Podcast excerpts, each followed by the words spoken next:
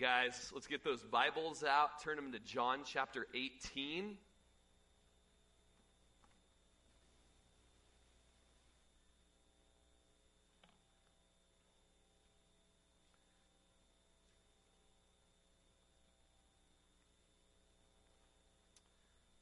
Lord, as we come to your word, change us, give us a broken heart in mourning over our sin, and a heart of rejoicing in the triumph of the cross and the resurrection. And we pray that as we observe the trial of Jesus, uh, in a first part of that trial, that it would just give us really good and healthy perspective on our trials and our strugglings, Lord. And uh, we pray that you would mold us and make us uh, into the image of Jesus. In Jesus' name we pray. Amen. All right, you guys, so John chapter 18, looking at verses 13 through 27. Here we see Jesus tried before the Jews. Uh, as I mentioned a few uh, weeks ago, it, this has been called the great travesty of justice. One preacher said, In the annals of history, in the laws of jurisprudence, no travesty of justice has ever taken place like this one. Uh, as we see the travesty of judge, justice against Jesus, a total mockery of justice, um, as he's falsely accused, as he's illegally tried, illegally condemned to death, and eventually executed. Um, at the same time, it's also the opposite of that. And I had to look up what's the opposite of a travesty? Uh, just back there, I was like, hey, hey Siri, what's the opposite of travesty? And she said uh, that an antonym of travesty would be homage or tribute. So, to the Jews, and in the Jews' sense, and even with Pontius Pilate, it was a great travesty, a mockery, a joke of justice. But in God's sovereign plan on how to redeem mankind, it was a great tribute to justice. Because as we're going to see in a little bit, 2 Corinthians 5.27 says, it was the great exchange where the just was given as a sacrifice for the unjust. The just for the unjust. Every one of us being unjust, sinners condemned to the wrath of God for all eternity. Uh, a holy God who cannot just wink at sin or, or turn his way away from sin and pretend that it didn't happen. He's got to, as a just God, deal with sin, and he did that in that great act of judgment and justice at the cross of Calvary, where Jesus took on himself the sins of the world. And then by faith, anyone who would believe in him would receive Jesus' righteousness, Jesus' clean slate. So I like that that at the cross of Calvary, we see that great tribute and homage to justice, even though Satan ended up, through his workings, creating that travesty. Let's check out verse 13 of our text. this is after the betrayal in the Garden of Gethsemane. We studied that two weeks ago. They've arrested, they've bound Jesus in verse 13, and they led him away to Annas first, for he was the father in law of Caiaphas, who was the high priest that year. So uh, you might be reading a lot of names that are new to you and it's a little bit confusing. Even if you kind of know the names, it's still confusing. And here's a bit of the reason. Uh, in the New Testament, or in the Old Testament rather, the high priest was supposed to serve a lifelong term. However, through Roman rule, uh, they would often be appointed new high priests all the time, and sometimes there would be multiple high priests at the same time. In this point of history, we have Annas, who has been kind of the chief high priest for quite a while. Um, but over the course of uh, Roman rule, no less than five of his sons would also rule as high priests at the same time. And so uh, we're going to read a little bit and study a little bit about these guys. But uh, we're reading about Annas, and then we've got his son in law, Caiaphas, who also has kind of got a role at this time. He's going to come up, Annas is going to come up, and it can be a bit confusing. But Let's go ahead and check out Matthew chapter 26. We're going to look at verse 57. And we're going to read a little bit of Matthew's account. I, I have a hard time teaching a book uh, like a gospel and not seeing what the synoptic gospel also had to say about the situation. Um, might be a weakness of mine. Some guys are like, just stick to John because he wrote it that way for a reason. I'm like, yeah, but Matthew also said this cool thing. So that's what we're doing. Matthew chapter 26, looking at verse 57. And those who laid hold of Jesus led him away to Caiaphas, the high priest, where the scribes and the elders were assembled. Up to verse 59. Now the chief priests, the elders, and all the councils sought false testimony against Jesus to put him to death, but found none. Even though many false witnesses came forward, they found none. But at last, two false witnesses came forward and said, This fellow said, I'm able to destroy the temple of God and to build it in three days. And the high priest arose and said to him, Do you answer nothing? What is it these men testify against you? But Jesus kept silent. And the high priest answered and said to him, I put you under oath by the living God. Tell us if you are the Christ, the Son of God. And Jesus said to him, It is as you said. Nevertheless, I say to you, hereafter, you will see the Son of Man sitting at the right hand of the power and coming on the clouds of heaven. Then the high priest tore his clothes and saying, He has spoken blasphemy. What further need do we have of witnesses? Look, now you've heard his blasphemy. What do you think? They answered and said, He's deserving of death. Then they spat in his face and beat him, and others struck him with the palms of their hands saying, Prophesy to us, Christ. Who is the one who struck you? And so Matthew gets into a little more detail of some of the conversation, some of the interrogation that took place in this high courtroom drama, you know, a Perry Mason mystery, you know, or a Law and Order episode here uh, titled The King of Kings, you know. And so in John's, we don't get too much about what they questioned him. In Matthew's gospel, we hear a little bit more. We hear a little of the false witness testimony, and, uh, and that the high priest was involved in this interrogation. Um, John hops around a little bit, has a bit of a parentheses statement here, where he tells us about Caiaphas for a moment. He went and saw Annas. We're going to talk about Caiaphas for a second. Going to go back to what Annas had to say to him. Then we're going to go to Caiaphas's trial with him. So if your ear just didn't start leaking clear fluid, then you're not paying attention. Okay. Verse 14, here's the bit of a parenthesis.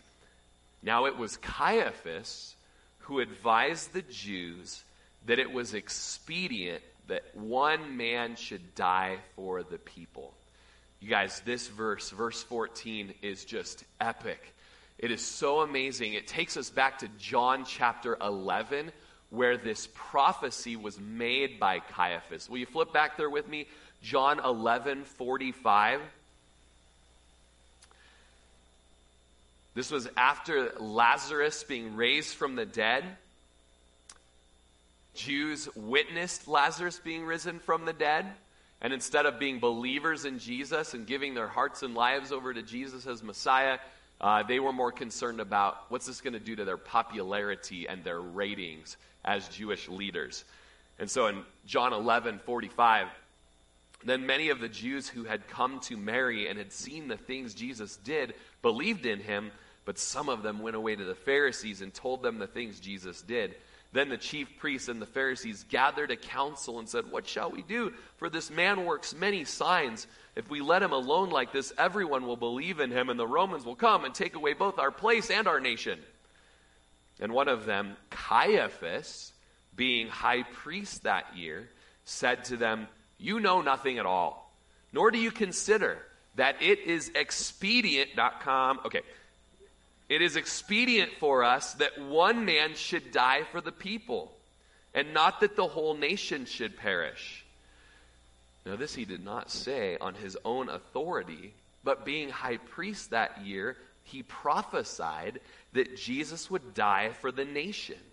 And not for that nation only, but also that he would gather together in one the children of God who were scattered abroad. All right, you guys, Caiaphas. Caiaphas is a character we're going to look at right now. His personal name was Joseph. He had been high priest since AD 18, appointed as that post by the Roman prefect Valerius Gratus, the son in law to Annas. We already know that from John 18. Been high priest uh, for many years now. Contained uh, a lot of authority, and we know that John told us in verse 11 that it was a remarkable year that he would be the high priest. Why, would it, why was this, chapters 11 through 18 that we're at right now, why is it a remarkable year to be the high priest over Israel? Because Jesus is just about to die. They're just about to kill the Messiah. Jews, for thousands and thousands of years, about 4,000 years, have been waiting for the Messiah to come and rescue them from the curse of the garden and the serpent. And what do they do instead of receiving him? They kill him. Okay? I'm not saying that they're the only ones responsible to kill him, but they killed him. Okay? And uh, it was a remarkable year. It was a remarkable year. The Holy Spirit was moving. Only John and Matthew mention Caiaphas by name in connection to Jesus' death. In Luke chapter 3, verse 2, Annas and Caiaphas are high priests the year that Zacharias goes into the Holy of Holies and is seeing the angel and told that he is going to have a son, even though his wife is barren. Annas and Caiaphas were high priests that time. In Acts chapter 4, verses 5 through 7, fast forward to the future when Peter and John go to the temple to pray and begin witnessing the gospel on Solomon's porch. Annas and Caiaphas were high priests and are going to persecute the early church in the book of Acts. And so, this Annas, the son in law of, uh, I'm sorry, Caiaphas, the son in law of Annas, uh, high priest, been so for many years, about, oh, 18 years now, speaks up to his homies who are concerned that Jesus is going to take away their position and their nation. And he just flat out tells them, You guys don't know anything at all. According to Josephus, the Jewish historian who worked for the Romans, Sadducees had a reputation for rudeness, even among one another. They were stone cold. And evidence of this is seen in the abruptness that Caiaphas breaks in with his colleagues and says, You know nothing at all, or maybe more freely, you don't know what you're talking about. Right? These guys are all worried, and there's something about him as the high priest where the Lord's still moving. And he says, You guys don't know what you're talking about. You don't know anything at all. It's the opening blast from Caiaphas in John 11. You don't know what you're talking about. And in John 11 50, we're going to be in 11 for just a minute. He says, Nor do you consider that it's expedient. These two phrases, consideration and expediency, speak of understanding and taking things into account, realizing something you guys are over here complaining about Jesus working a miracle and maybe taking away our prestige, but you don't understand. The original Greek says that it's better for you. It's actually advantageous or profitable, is what expedient means. It's profitable and to your advantage that one guy dies for everyone. In what he's saying, he doesn't even realize it. He's prophesying what's going to happen in a matter of a couple of weeks, where we're at here in John chapter 18. You don't realize that it's expedient that this one guy, you can't even calculate or work out on a piece of scratch paper that such and such of a course of action would be the right course of action for what we need as the Jewish people.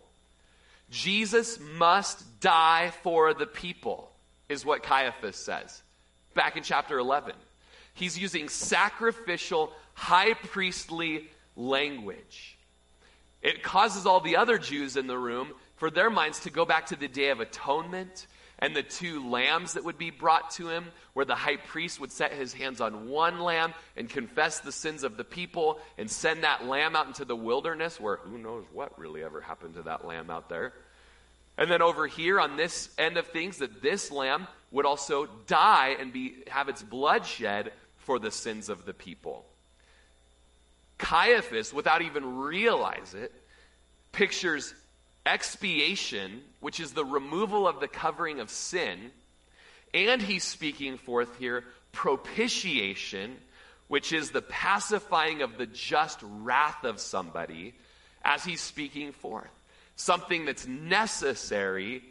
One guy's got to handle it for everybody else. When Caiaphas prophesied that Jesus would die for or on behalf of the children of God, he reminds us in chapter 11, and then we're reminded in John chapter 18, that someone else must satisfy our debt of sin. And it can be said for 2021 Prineville just as much it could be, as it could be said for 33 AD Jerusalem. It's better for us. Do you realize that it's to our advantage, people, that one man would come and die for us and take the wrath of God upon himself rather than all of us having the wrath of God poured out on us? And that's kind of common sense, isn't it? That's something that all of our action movies show. One guy, you know, letting go of the bridge, you know, to go down and whatever. You know, there's that one guy, that sacrificial scene in the action, the Bruce Willis or whatever, you know, and we all love it. Oh, he sacrificed his life, you know, or he jumped on the alien, or, you know, there's all sorts of movies out there, whatever you're into, right? Our hearts love these great action movies with heroes because they all prompt us to what our hearts are longing for the great champion of heaven, the great hero of heaven, Jesus Christ, who's that one man who came and died so that the sins of everyone could be forgiven. And he says there that the whole nation wouldn't be lost, that the whole nation wouldn't perish. If the safety of the nation could be secured by one man's death, it was a matter of good, wise calculating that one man should go ahead and die. F.F. Bruce said, in such a situation, he would die for the people, the Jewish community referred to there. But also, he goes on to say, John comments on it, not just for the Jewish people, but for all the people who were, will ever live in any nation, ever, anywhere. And we should all clap at that because that's us right here. Thousands of years later, a bunch of crazies on the west coast of the United States who just show up and receive the grace of God. That is the goodness of God. That is the grace and the mercy of God. And there's not one of us that doesn't need such an outpouring of the riches of his mercy because we have all sinned. We have all fallen short of the glory of God. And the wrath of, wrath of God against ungodliness has been revealed, the book of Romans tells us. The wages of our sin is death, but the gift of God is eternal life in Christ Jesus our Lord. And so, Jesus would die. Today we find ourselves in chapter 18 where he's in trial before his death. Sadly, the Jewish nation would perish anyways. Um, there's a wonderful work that the Lord is doing in the gospel of bringing Jews back to Jesus. But in the case of John 11 and in the case of John 18, with Caiaphas' prophecy and what he said, justice was sacrificed to expediency. And justice took second place over jurisprudence. It's going to be a sham trial. It's going to be a travesty of justice. They are going to cheat and lie to get their way, to get it done before Passover, to be rid of this guy, and they're going to break every rule in the legal book. It's a travesty. But behind it all, our sovereign God is working to make that beautiful picture of justice take place. If you're still in John 11, look at verse 51. Caiaphas did not say this on his own authority, but being high priest that year, he prophesied that Jesus would die for the nation. You guys have all heard the phrase, even a broke clock is right twice a day. Lindsay, I'm not always wrong. I mean, twice a day, I'm, she's like, no, always, yeah. Yeah. Or as Trapp put it, wholesome sugar may be found in the poisonous cane. Or a precious stone can be found on a toad's head. Is that true? I don't know about that. Any biology people out there? Or a flaming torch can still be held in a blind man's hand. That's what's going on right here with Caiaphas. The high priest may not have intended to use language that could be intended to use as sacrificial, but his words very well mean that Jesus is devoted to death as that scapegoat on the Day of Atonement, as that offering to ward off disaster for his people. It was Carson that said, when Caiaphas spoke, God was also speaking, even if they were not saying the same things. Caiaphas spoke as a prophet, partly by virtue of the fact that he was the high priest, partly by virtue of the fact that it was that faithful year that Jesus had to die. And to die for the nation, which is also sacrificial language speaking of the ransom that Jesus paid with his own blood. Look in Mark chapter 10, verse 45. It's the key verse of the book of Mark, just in case you're wondering. For even the Son of Man, Jesus, did not come to be served, which was his right, but rather to serve and to lay down his life as a ransom for many. I love that word ransom. It speaks of paying the price to set someone free from the auction block of slavery. And every one of us was in slavery to sin and to death with the wrath of God upon us, but that ransom price of Jesus, his precious blood. He came as a servant and laid down his life to release the shackles. In 2 Corinthians 5:21, here we have that great exchange, for he made him who knew no sin to be sin for us that we might become the righteousness of God in him. It's that great exchange, 2 Corinthians 5:21. It shows what happened when that ransom price was paid that we became the righteousness of God and he became sin for us. Leon Morris said, both Caiaphas and John the apostle understand that Jesus' death was substitutionary. Either Jesus dies or the nation dies. If he dies, the nation lives. It is his life instead of theirs. Look at 1 Timothy 2 5 through 6. For there is one God and one mediator between God and man, the man, Jesus Christ, who gave himself a ransom for all to be testified in due time. Or Titus 2:14. He gave himself for us that he might redeem us from every lawless deed and purify for himself his own special people, zealous for good work. So we're talking ransom prices being paid. We're talking sacrificial, substitutionary atonement, sacrificial living. Caiaphas' words reveal a second perspective on Jesus' death. God planned Caiaphas' words to serve his own purpose. Look at Acts chapter 2, verse 23. This is after Jesus died, after Jesus rose again, after Jesus ascended to heaven, after Jesus sent the Holy Spirit to be upon Christians so they would be bold witnesses. And this first day of being a bold witness, Peter's preaching the gospel to a couple thousand Jews who just, you know, 40 days earlier crucified Jesus. And here Peter says, Jesus was delivered up according to the definite plan and foreknowledge of God. You crucified and killed by the hands of lawless men. And so you have kind of two things happening in that verse. Uh, you have the determined, foreordained plans and purposes of God who sees everything before it happens. That's called God's sovereignty. And then you've got these guys that are responsible for killing Jesus. They made that real choice and decision to do just that. So, whatever the high priest's intention was, John views his words as expressing a nobler purpose than Caiaphas even had in mind. I think it was F. F. Bruce here who said, John treats Caiaphas' words as a prophecy of the vicarious character of Jesus' death and adds something that's not implicit in the high priest's language that Jesus' death would be endured not only for the Jewish nation, but for all mankind. Maybe your version says, for the life of the world. And let's look at that. John 11, 52. It wasn't for that nation only, but also that he would gather together in one the children of God who were scattered abroad. Almost every week, guys, you're going to be hearing about the missionary heart of God. Okay?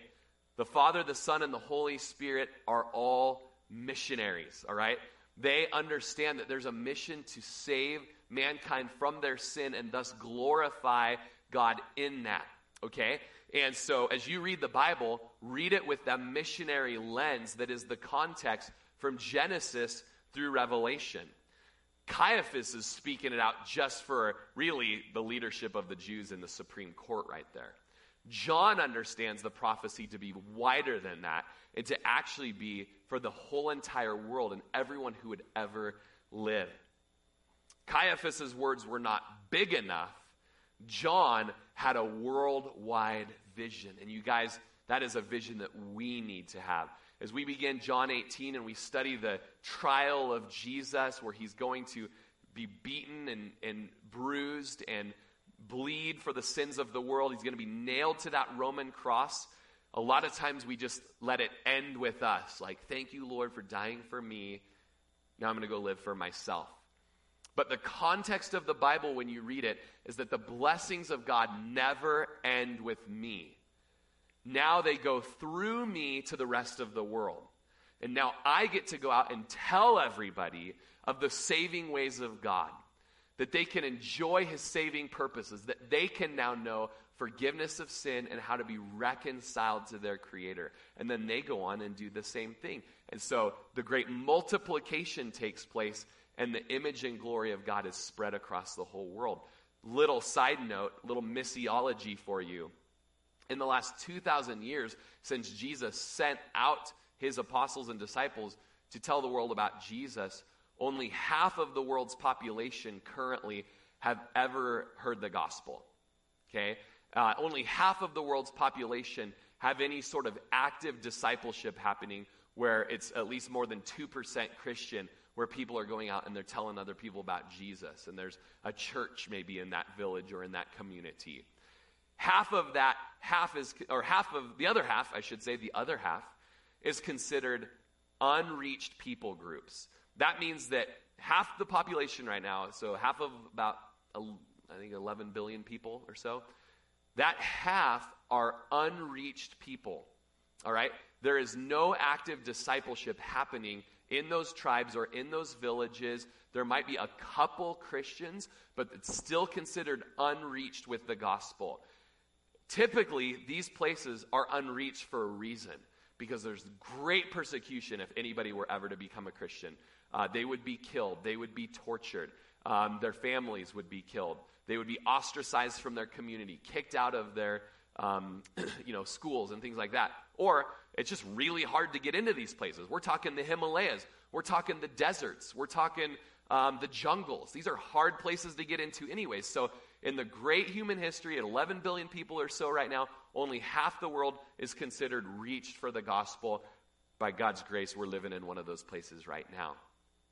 But half of the half are still considered unengaged, unreached, which means in 2,000 years, nobody is even trying whatsoever to go there with the gospel. It's so dark. It's so hard to get into. There's so much demonic stuff going on. The borders are closed. There's nothing happening. And so, what that does for us is what Jesus says in Matthew chapter 9. He says that's where we go to pray.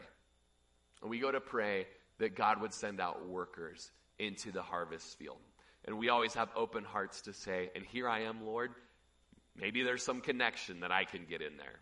Our lives are blank checks. As God is a missionary God, we are missionary people. Amen?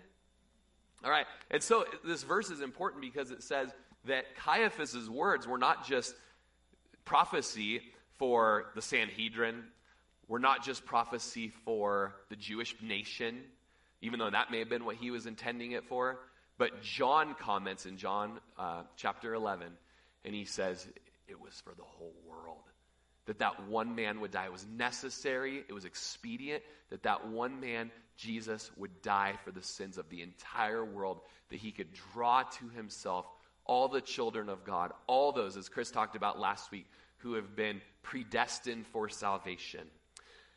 All right, you guys are totally bored right now. I can tell. It's like, man, it's only the best rescue story in all of history. All these dumb movies out there, Netflix, Hulu, Shubidoo, whatever else you're subscribing to. We're spending a ton of money on subscriptions right now. Lots of good movies, and they're all just trying to be like, how can we rework the gospel to make it be something more palatable for people? You know, let's have more explosions, you know, and more lust and more this and that and the other. And it's like, Oh man, that's something that's just so beautiful about the chosen right now. Is it's just like it's just some good old like basically reading the Bible and seeing what it would have been like to be there and watching Jesus in action.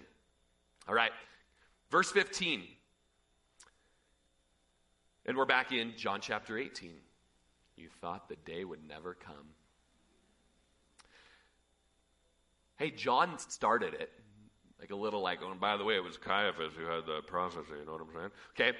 Now we're at 15, and now we come back to the scene of the trial.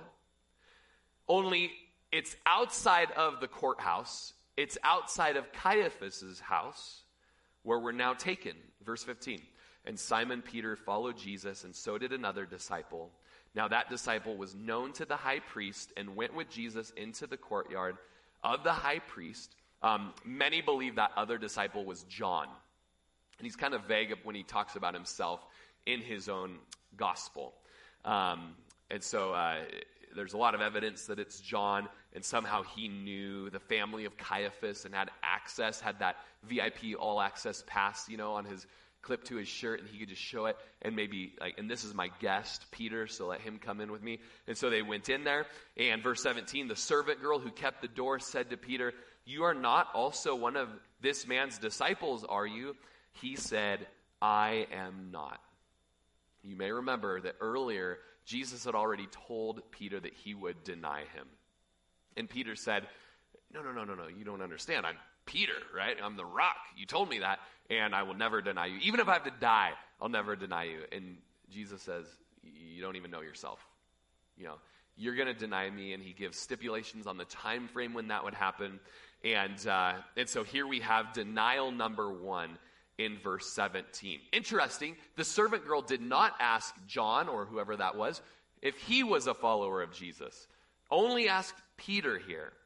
Um, the form of the question suggests either that the expected answer is no, or more likely that this is a cautious assertion.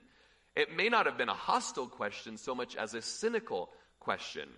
But Peter, who is a coward by his surrounding, Keep in mind that just about an hour before, he lopped off a guy's ear, okay, uh, while, while, the guy, while his best friend was being arrested. So, no doubt, have you ever had traumatic stuff happen, a car accident, or you hurt somebody, and you're like adrenaline's flowing, and you're just making weird decisions, and you can't believe you're saying the things that you say. And here Peter is, you know, he's already like watched his master betrayed, lopped off a dude's ear, you know, walked across the country, uh, across the hill again, now he's like in the enemy's territory, and, you know, he's just not walking in strength right now. And here he has a shameful descent of down, down, down. Peter's going down, okay? Uh, let's look in verse 18. Now the servants and officers who had made a fire of coals stood there, for it was cold, and they warmed themselves. And Peter stood with them and warmed himself. It's interesting. Only John mentions that it was a charcoal of fire.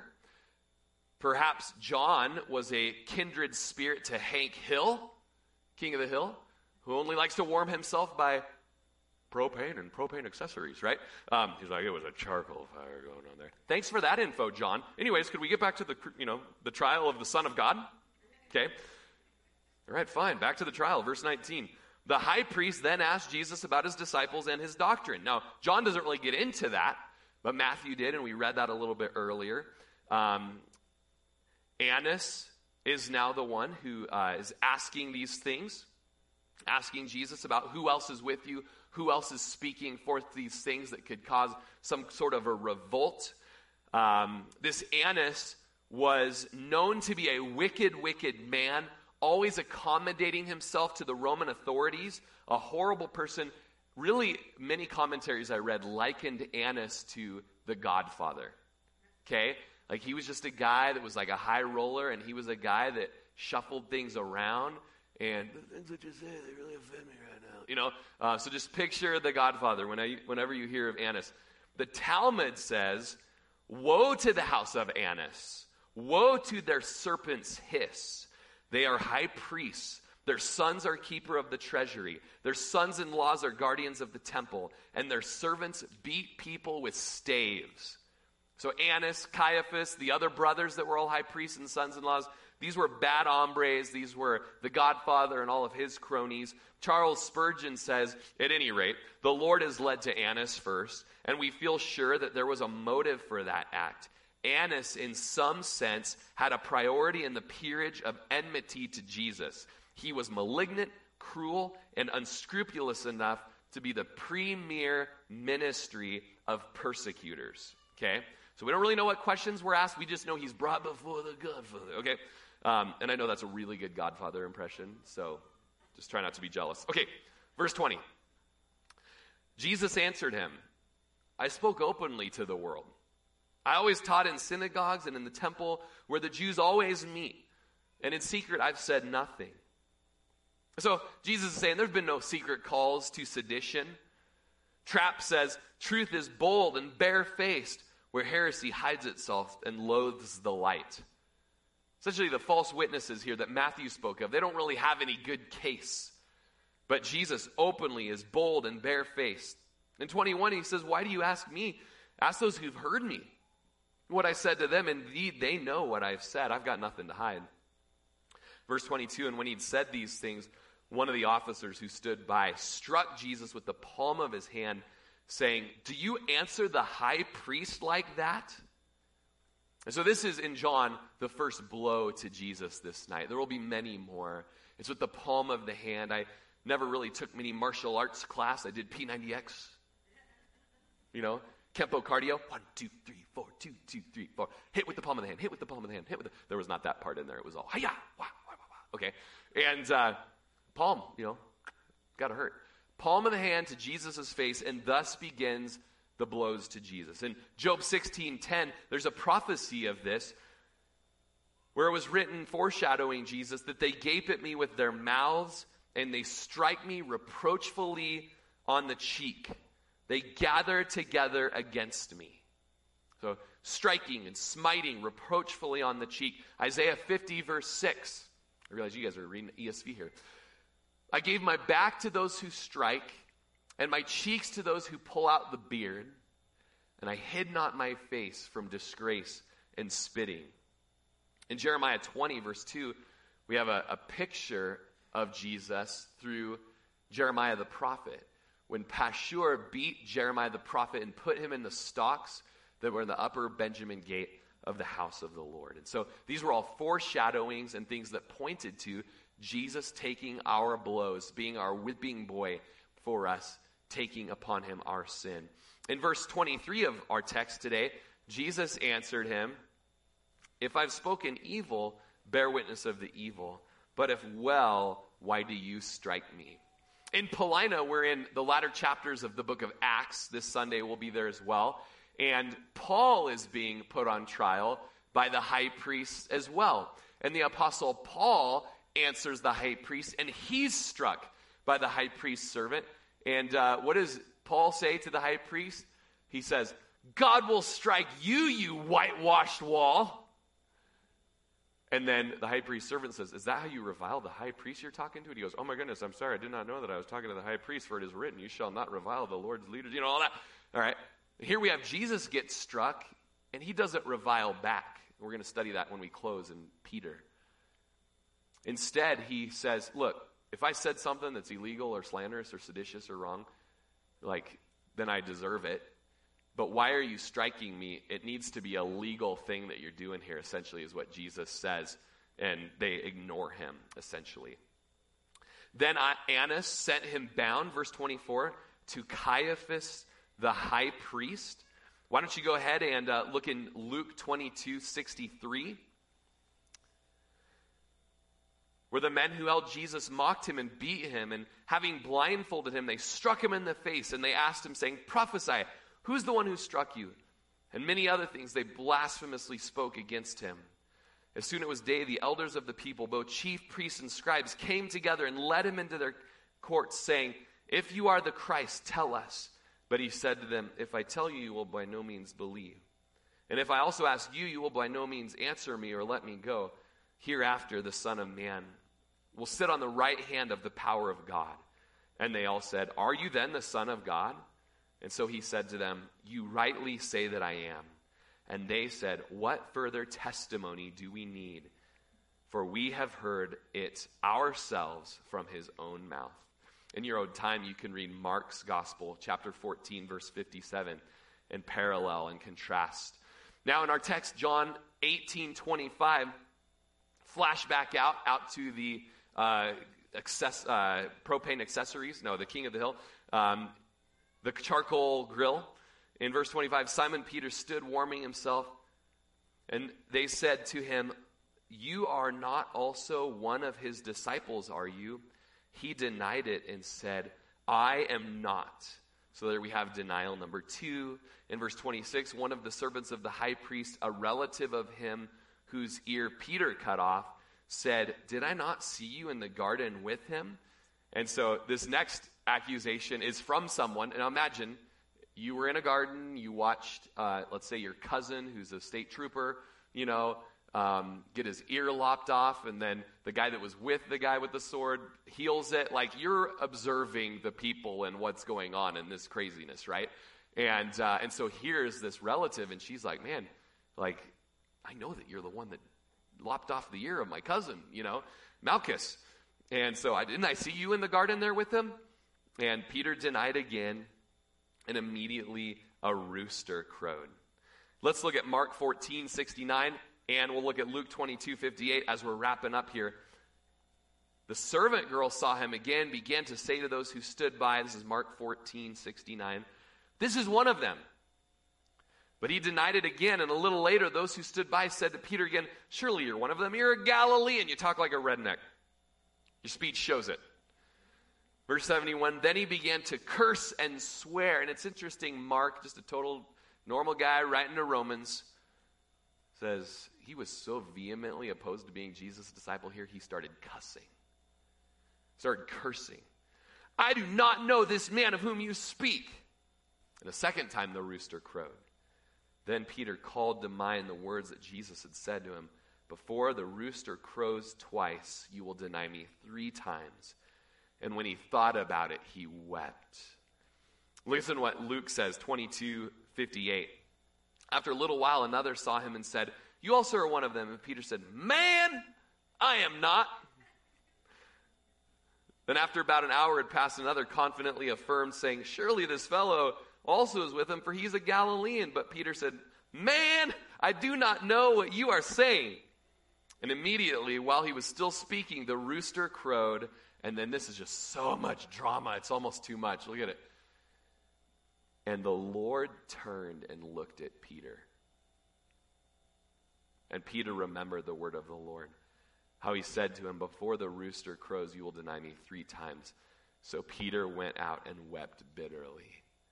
So Peter's going to be in this state of mind of just denying Jesus, denying Jesus. I'll never deny you. I'm totally denying you. And then looking up, probably as Jesus being led out of Caiaphas' house to go to Pontius Pilate, and looking at Jesus in the eye on his way out and thinking that that's the last I ever saw of Jesus. That's the last Jesus ever heard of me was a denial. I'm so glad we're in the Gospel of John because it's John that is going to put great effort in chapters 20, 21 about the restoration of Peter and that he doesn't have to stay in that place of condemnation for failure. And that's a good word for all of us today, isn't it? We'll have the worship team come back up because Jesus is going to be led to, uh, to Pontius Pilate next.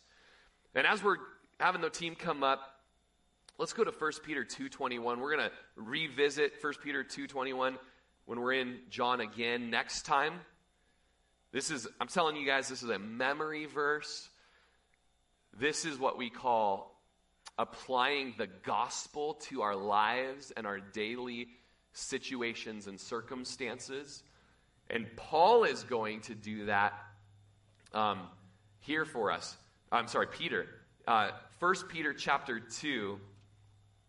And I, I only have it written down a certain bit. I'm just going to turn there.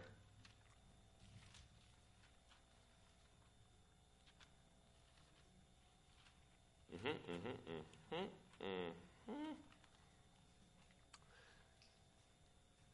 Go to chapter 3. 1 Peter chapter 3. Wives, likewise, be submissive to your own husbands, that even if some of them do not obey the word, they without a word will be won by the conduct of their husbands or of their wives. I mean, you know, whatever. I'm just kidding. Yeah, definitely says wives there.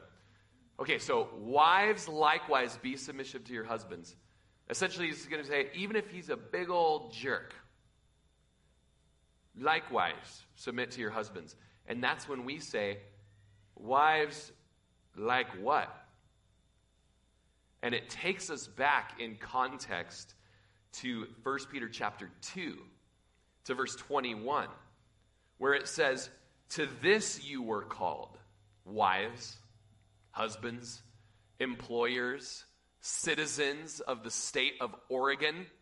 All right? To this you were called, because Christ also suffered for us, leaving us an example that you should follow in his steps, who committed no sin, nor was deceit found in his mouth, who, when he was reviled, he didn't revile in return. When he suffered, he did not threaten, but committed himself to him who judges righteously, who himself bore all our sins in his own body on the tree, that we, having died to sins, might live for righteousness, by whose stripes we are healed. Wives, likewise, be submissive to your own husbands. Do you get it? Peter is applying the gospel to daily life and living, to circumstances where even when it's hard, and there's a travesty of justice in your life, there's a travesty of justice in your state. There's a travesty of justice on your social profile. And people are saying all kinds of things and slandering you. Peter says, You guys, just disconnect for a second. Step back.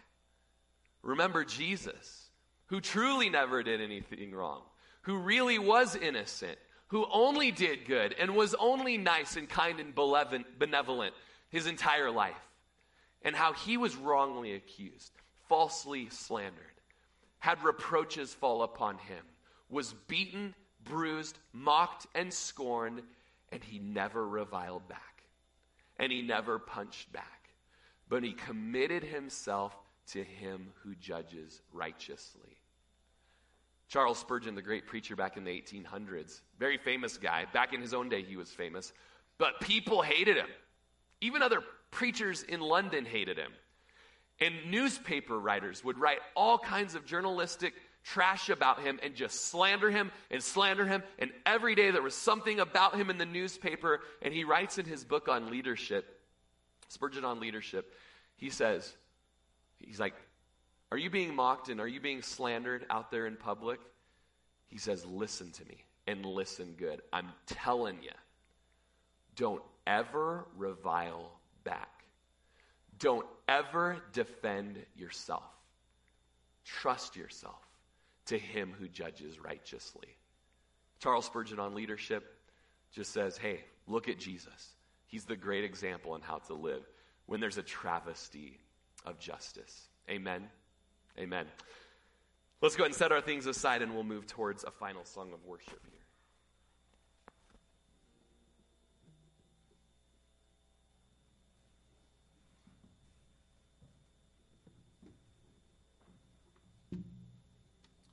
Will you all stand with me?